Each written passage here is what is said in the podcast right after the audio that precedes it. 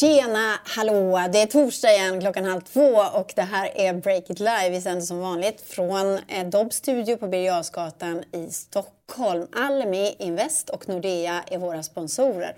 Själv heter jag Katarina Andersson och här kommer veckans spännande rubriker. Mathem gör en ny jätterunda och Kinnevik ökar sitt ägande. Hör om de nya mattrenderna. Clubhouse har exploderat. Vad är nästa steg? Nu får ljudbolagen konkurrens om öronen. Så vad händer?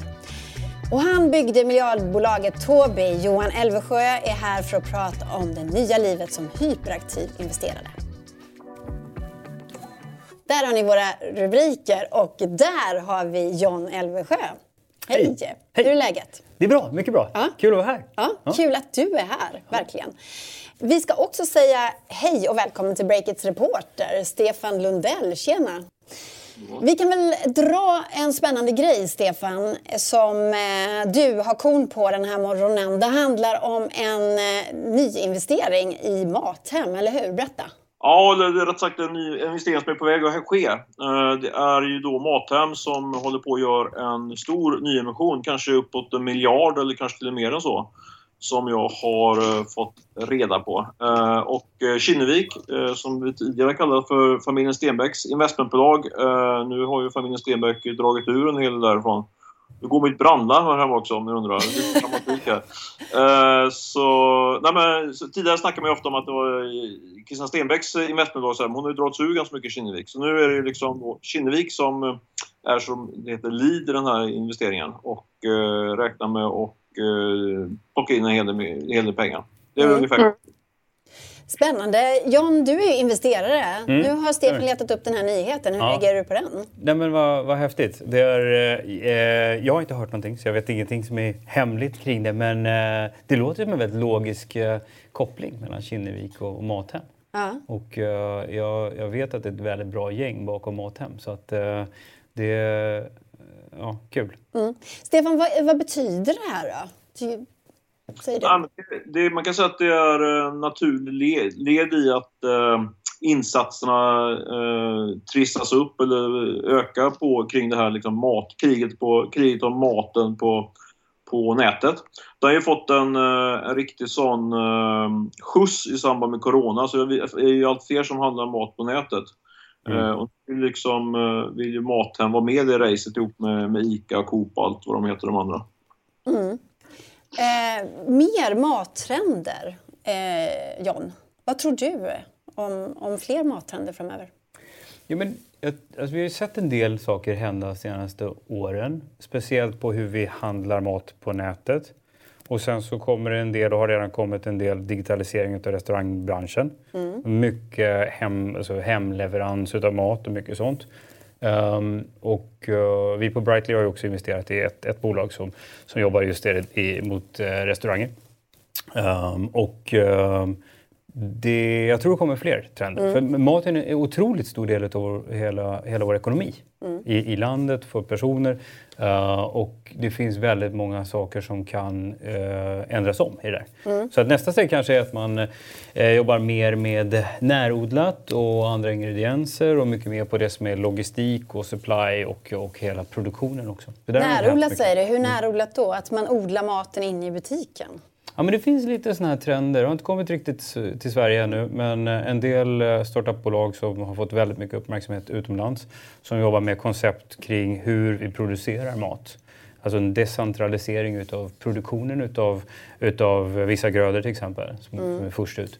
Så att, uh, det känns ju som en logisk trend. Så att, det ligger ganska långt ifrån det här eh, digitala sättet att handla kanske på nätet. Men, men alltihopa handlar ju om en, en hel industri som har varit eh, lite för stillastående lite för länge. Du menar eh. att maten har varit lite bortglömd? Jo, men det, det har ju inte riktigt kanske varit för eh, tio år sedan så pratade man inte så mycket om, om mat och restaurang, eh, alltså dagligvaruhandel och restaurangnäring som, som de mest innovativa branscherna där det fanns utrymme för investerare att komma in och hitta intressanta investeringsvinklar. Mm. Men nu, uppenbarligen, så är det eh, hyperintressant att, att, att, att leta där. Mm. Och det finns många trender och det är högt och lågt. Det är allt ifrån den, verkligen den, den lägsta nivån av vilka råvaror använder vi? För där kommer det ske förändring, måste ske förändring.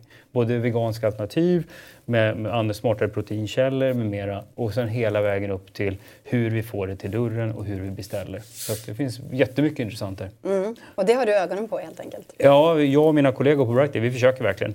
Mm. Uh, men det, är ju, det finns många olika så att säga, branscher inom branschen också så det är, inte, det är inte ett lätt område att hålla koll på. Uh, men du har ju eh, ganska nyligen då investerat i eh, Future Ordering som är ett bolag som som alla som har varit på Max och beställt burgare känner igen. Mm. Alltså att man har en skärm och så klickar man i, jag ska ha den hamburgaren, jag ska ha den drickan och kanske pommes frites eller sådär. Eller hur? Ja, och så precis. går det mycket fortare då. Ja. Eh, det här är en, en, ett snabbmatskoncept. Men kan du mm. tänka mm. dig att, varför har du investerat i det här? Är det för att det ska övergå till också finrestaurangerna?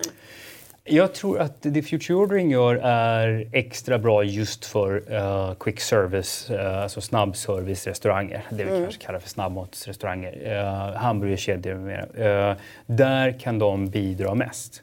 Men jag tror alla restauranger, alltifrån den här finrestaurangen som är en unik restaurang till, till de kedjorna som har flera tiotusentals uh, så att säga, restauranger runt om i världen alla har utrymme för digital förbättring. Mm. Och det handlar ju om att göra upplevelsen bättre för, för, för kunden, för besökaren, men samtidigt också göra effektiviteten bättre. Få ner svinn, göra ekonomin bättre för restaurangen. Mm. Och det, det, är precis det som Future Ordering gör.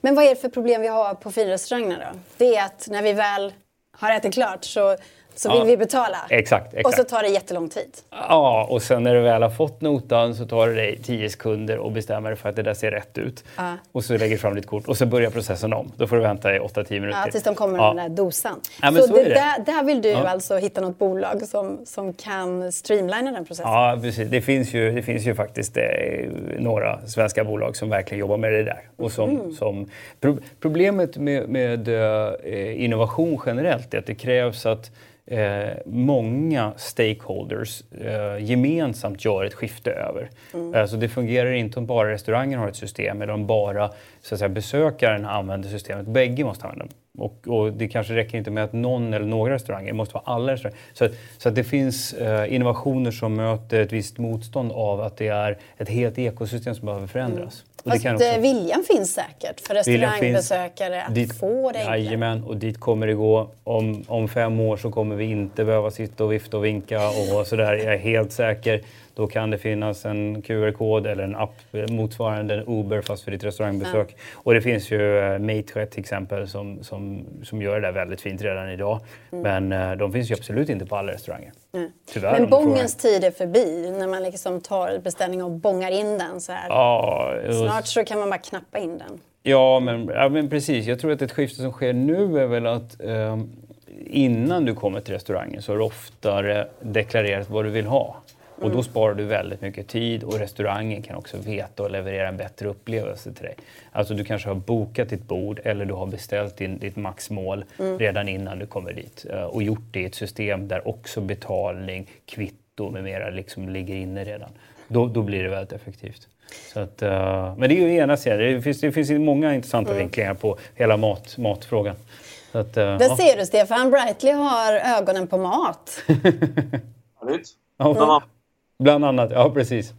Men eh, vad tänker du kommer hända just med, med den här Kinnevik-satsningen?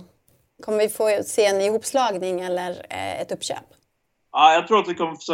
Jag vet inte exakt vad vi kommer att se, men, men jag tror man kan spekulera om lite olika snarare. Men dels tror jag att Kinnevik kommer vara en långsiktig ägare i Mathem. Att det är liksom ett bett de tar på, på lång sikt. De har ju sett liksom de lämnade Zalando eh, igår i praktiken som, som stor ägare eh, och där har de varit med i 7-8 år tror jag för att bygga upp den. Eh, liksom klädvertikalen kan man säga, e-handelsvertikalen. Eh, men nu tror jag att de gör ett nytt stort bett på, på e-handeln med fokus då på, på mat och, och, men också leverans. Liksom. De var inne i, i Budbee som vi pratat här flera gånger om i, i Break It Live. Så jag skulle tro, om jag ska titta min, min som vanligt väldigt grumliga spåkula skulle jag säga att de, eh, de står ihop sitt eh, de äger Kolonial, norska motsvarigheten till Mathem. Eh, och eh, de köper upp aktierna där och sen köper de, sätter de eh, Mathem på börsen i, tillsammans med Kolonial och sen så kör de så ryker. Så, så kommer det bli. Ja. Tusen tack för att du var med Stefan. Tack för den spaningen. Tack så du och eh, jo, vi ska gå vidare för vi har en spaning till den här veckan. Eh, det handlar om Clubhouse. Är du med på Clubhouse? Jag är med på Clubhouse. Mm. ja. För Clubhouse-succén den drar ju vidare och svenskarna blir ju allt mer savvy på mm. det här nya live-ljudformatet. Och eh, alla användare, alltså de strömmar ju till i miljontals. Jag tror att tjänsten har ökat kanske med 5-6 miljoner eh, sedan årsskiftet bara. Det har varit en riktig hockeyklubba när det gäller ja. utvecklingen där. Och det som också visar att tjänsten är, är framgångsrik är ju att andra stora sociala mediebolag snabbt nu har, har byggt den här typen av Clubhouse-kopior. Twitter har gjort det, det ryktas om att Facebook också är, är på väg. För mm. ingen vill ju missa det här stora nya trendtåget med, med ljud och sociala medier i ett paket kan man säga. Precis när du har varit inne och cirklat runt på, på Clubhouse, känner du mm. att det här är någonting som faktiskt är helt nytt? För vi har ju sett många sociala mediebolag eh, stiga till skyarna lite grann och sen så tappas hypen. Och försökt utmana Facebook och de andra, mm. men Facebook är ju enormt liksom. Ja, men ja det, alltså jag, jag, tycker formatet är, det är nygammalt på något mm. sätt. För det här är ju det här klassiska gruppsamtalet eller många som pratar på en och samma linje. Alltså det, är utan... det är heta linjen 30 år senare sa vår egen Olle Aronsson när han var Jaså? här. Och, ja, det visste ja. jag inte. Jag, jag spanade om det för några veckor sedan om Clubhouse. Ja men precis det, det är så det är nygammalt. Men, mm. men å andra sidan, Heta linjen och det där, det var väldigt länge sedan. Mm. Så att uh, väldigt många har ju ingen aning om vad det var för någonting överhuvudtaget. Så, så att, nej, jag skulle nog säga att det är ganska nytt. Jag tycker att det, det är innovativt i sin enkelhet. Mm. Jag är själv sån där som, um, jag ställer gärna upp om det är ett liksom, enklare format. Jag behöver inte förbereda allt för mycket eller sådär. Då, då är det lätt att vara med. Medan om man ska göra ett material, man ska presentera, så det blir pretentiöst ganska fort. Mm. Och då tappar man ganska många. Um, och eh, därför tycker jag det här enkla samtalet eh, är, är, väldigt häftigt. Och rätt mm. många personer som, som man kan komma i kontakt med på, på Clubhouse är ju ganska svårnåbara personer. Mm. Att, uh, Det är häftigt. Det är en väldigt häftig grej med just det formatet, eller hur? Ja, men mm. verkligen. Och, och, jag tror inte de här personerna egentligen vill vara svårnåbara om man, om man har lite egen kontroll. Så att sätta upp en tid på Clubhouse, man pratar om ett ämne och mm. vem som helst kan fråga mig eller, eller någon annan eh, någonting om entreprenörskap eller någon resa eller någon teknikskifte eller någon investeringsgrej eller pitchträna eller vad man vill. Det är superkul. Mm. Så att uh, göra det några timmar sådär per vecka är ju skoj. Mm. Ja. Ja, så jag, jag gillar det. Nu har vi med oss Josefin Forsö på eh, Acast eh, och du då som jobbar i ett ljudbolag. Jag är så nyfiken på vad ni tänker om Clubhouse. Är det en utmanare till andra ljudbolag? Ja, um, det tror jag inte. Jag tror snarare att det är en förstärkare till vårt medie. Mm. Um, och att uh, det kommer få allt fler att lägga till sig vanan att konsumera innehåll och hands-free entertainment som jag gillar att kalla det. Um, så det kommer helt enkelt driva fler till podd. Ja. Och kanske även få fler att skapa podd. Men Josefin, man kan ju tänka så här att vi har ju bara två par öron och eh, bara så mycket tid på ett dygn. Så kan man ändå se det här som en utmanare till podd eller traditionella eh, Eh, radioprogram? Alltså det, det, allt kommer ju bero på smak och vad man är ute efter såklart. Um, det finns någonting väldigt charmerande i det som är live uh, och det kommer man kanske vilja lägga en viss tid på. Uh, men vad vi ser och tendensen vi ser just podd är att vi kräver mer av det redigerade och att vi kräver det när vi vill lyssna, det vill säga on demand. Um, så jag tror kanske att det är två olika medier egentligen, även mm. om de båda befattar sig med ljud. Men vad är det du säger då att det här kanske är lite nyhetens behag, novelty och att vi egentligen när det har lagt sig kommer gå tillbaka till att lyssna på våra kvalitetspoddar? Det, det, ska ju bli spännande att se, det ska bli väldigt spännande att följa. Jag tror att båda kan leva bredvid varandra, att det, det är olika medier för olika eh, tider och mm. Eh, för, baserat på intresse och tid på dygn också. Eh, man måste ju verkligen anpassa sig till Clubhouse medan podd anpassar sig efter dig och vad Just du vill det. lyssna och när Mm. du vill lyssna. Um, och sen så tror jag jättemycket på att Clubhouse kan ge upphov för nya idéer, eh, ny magi som kan uppstå mellan människor som i sin tur kan spelas in och sen släppas på, som podd. Så jag tror faktiskt att eh, vi kan arbeta med varandra eller använda oss av varandra. Jättespännande. Jag tänkte säga Jon, eh, häng kvar där Josefin, men Jon du är ju investerare. Mm. Tittar du lite extra på ljud just? Ljudinternet? Ja, ja, nu pratar vi mat först och, och jag skulle säga att eh, det som har med ljud eller, eller framtidens eh, media, framtidens digitala underhållning och hela medieformatet är någonting vi ägnar mer tid än, än, än matsektorn. Eh, för där sker ju eh, ett antal jättehäftiga skiften. Inte bara att man går från lin, linjär media till, till liksom on demand och, och, eh, och streamat utan även det här med att det är mer användargenererat innehåll. Och där är ju Clubhouse en, en del av det. Alltså det, är, det är användarna på Clubhouse som är produkten, som är det du lyssnar på. Ja. och jag, jag tror Josefin har helt rätt att jag tror att Clubhouse-formatet kan göra att fler vågar skapa poddinnehåll också. Och, och man, man, kanske, man kanske till och med kan, kan eh, ta en del av det som skapas från Clubhouse och, och, och sätta samman det så att det blir bra poddinnehåll också. Men eh, det- allting inom streaming, allting inom eh, digital underhållning är superaktuellt. Men har du några investeringar som du tittar på? Eh, ja. Som du kommer säga till mig? Ja, ja vi, vi, tittar, vi tittar på mycket inom det området. Uh, vi har hittills bara gjort en investering som är riktigt tydlig alltså i, just inom det och det är ett bolag som heter WeHype som sitter i Uppsala och som eh, eh, hjälper egentligen annonsörer att nå ut i, i gaming-relaterat content, alltså i, i Twitch eh, st- streaming um, och YouTube gaming för den delen såklart också. Um, de är verkligen i det där eh, stormens öga kring, kring eh, hela det nya formatet. Men eh, jag såg på Twitter att, eh, att eh, investeraren Jason Kalanikis, han föreslog att Spotify skulle bygga en egen utmanare till Clubhouse. Eh, alternativt köpa upp någonting som är liknande Clubhouse. Då. Eh, att det skulle vara ett logiskt steg. Josefin, det kanske du kan kommentera. Vad tror du om Spotify? Och eh, en egen, en egen Clubhouse-plattform där. Alltså svårt såklart att spekulera i. Eh, med den logiken så bör de ju köpa absolut allt som har med ljud att göra. eh, så nej, Mm. vet inte. Vet inte om jag håller med. Nej. Eh, jag har också sett, Josefin, alltså till exempel när det byggs då nya tjänster på Clubhouse. Jag såg ett nytt bolag som heter Clublink. Så de har bara byggt en idé ovanpå Clubhouse som handlar om alltså att det är så tråkiga inbjudningslänkar till Clubhouse. Så nu bygger vi en tjänst som gör snyggare, sexigare inbjudningslänkar till till Clubhouse. Eh, det är ju så här också ett, ett tecken på kan man säga att det är en framgångsrik tjänst när ett bolag så snabbt har, har byggt ett nytt bolag ovanpå det.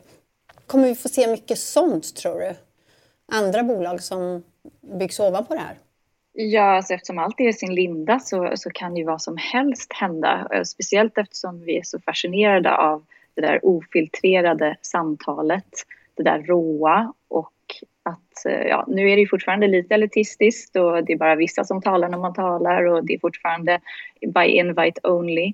Mm. Ehm, men, eh, men ju mer massa som kommer in, desto mer möjligheter kommer ju alla söka sig efter. Eh, Så det är definitivt ett bevis på framgång och att de är på väg. Mm. Men du var inne på det också att, att man kan ha sånt här livesamtal. I Clubhouse idag finns ju ingen, inget sätt att efterlyssna. Utan du måste alltså vara där och då och lyssna på det här samtalet. Du var lite inne på det eh, Josefin, att, att banda det här samtalet och sen kunna lägga ut det som en podd. Tror Ja. du att det är någonting som, som lyssnarna vill ha? Det är möjligt. Eh, Jag vet att Elon Musks samtal, det var helt okej att man fick spela in det och så vet jag att det lever på en hel del olika medier idag och eh, fortsätter att upplevas. Ehm, Så blir det riktigt intressanta samtal och de sker utanför våra tidszoner så blir det nog väldigt relevant Mm. Och kan det då släppas liksom via podd som jag då går tillbaka till såklart så blir det, blir det både enklare att monetarisera på det och eh, spridas på alla plattformar. Mm. Inte bara i Clubhouse. Mm.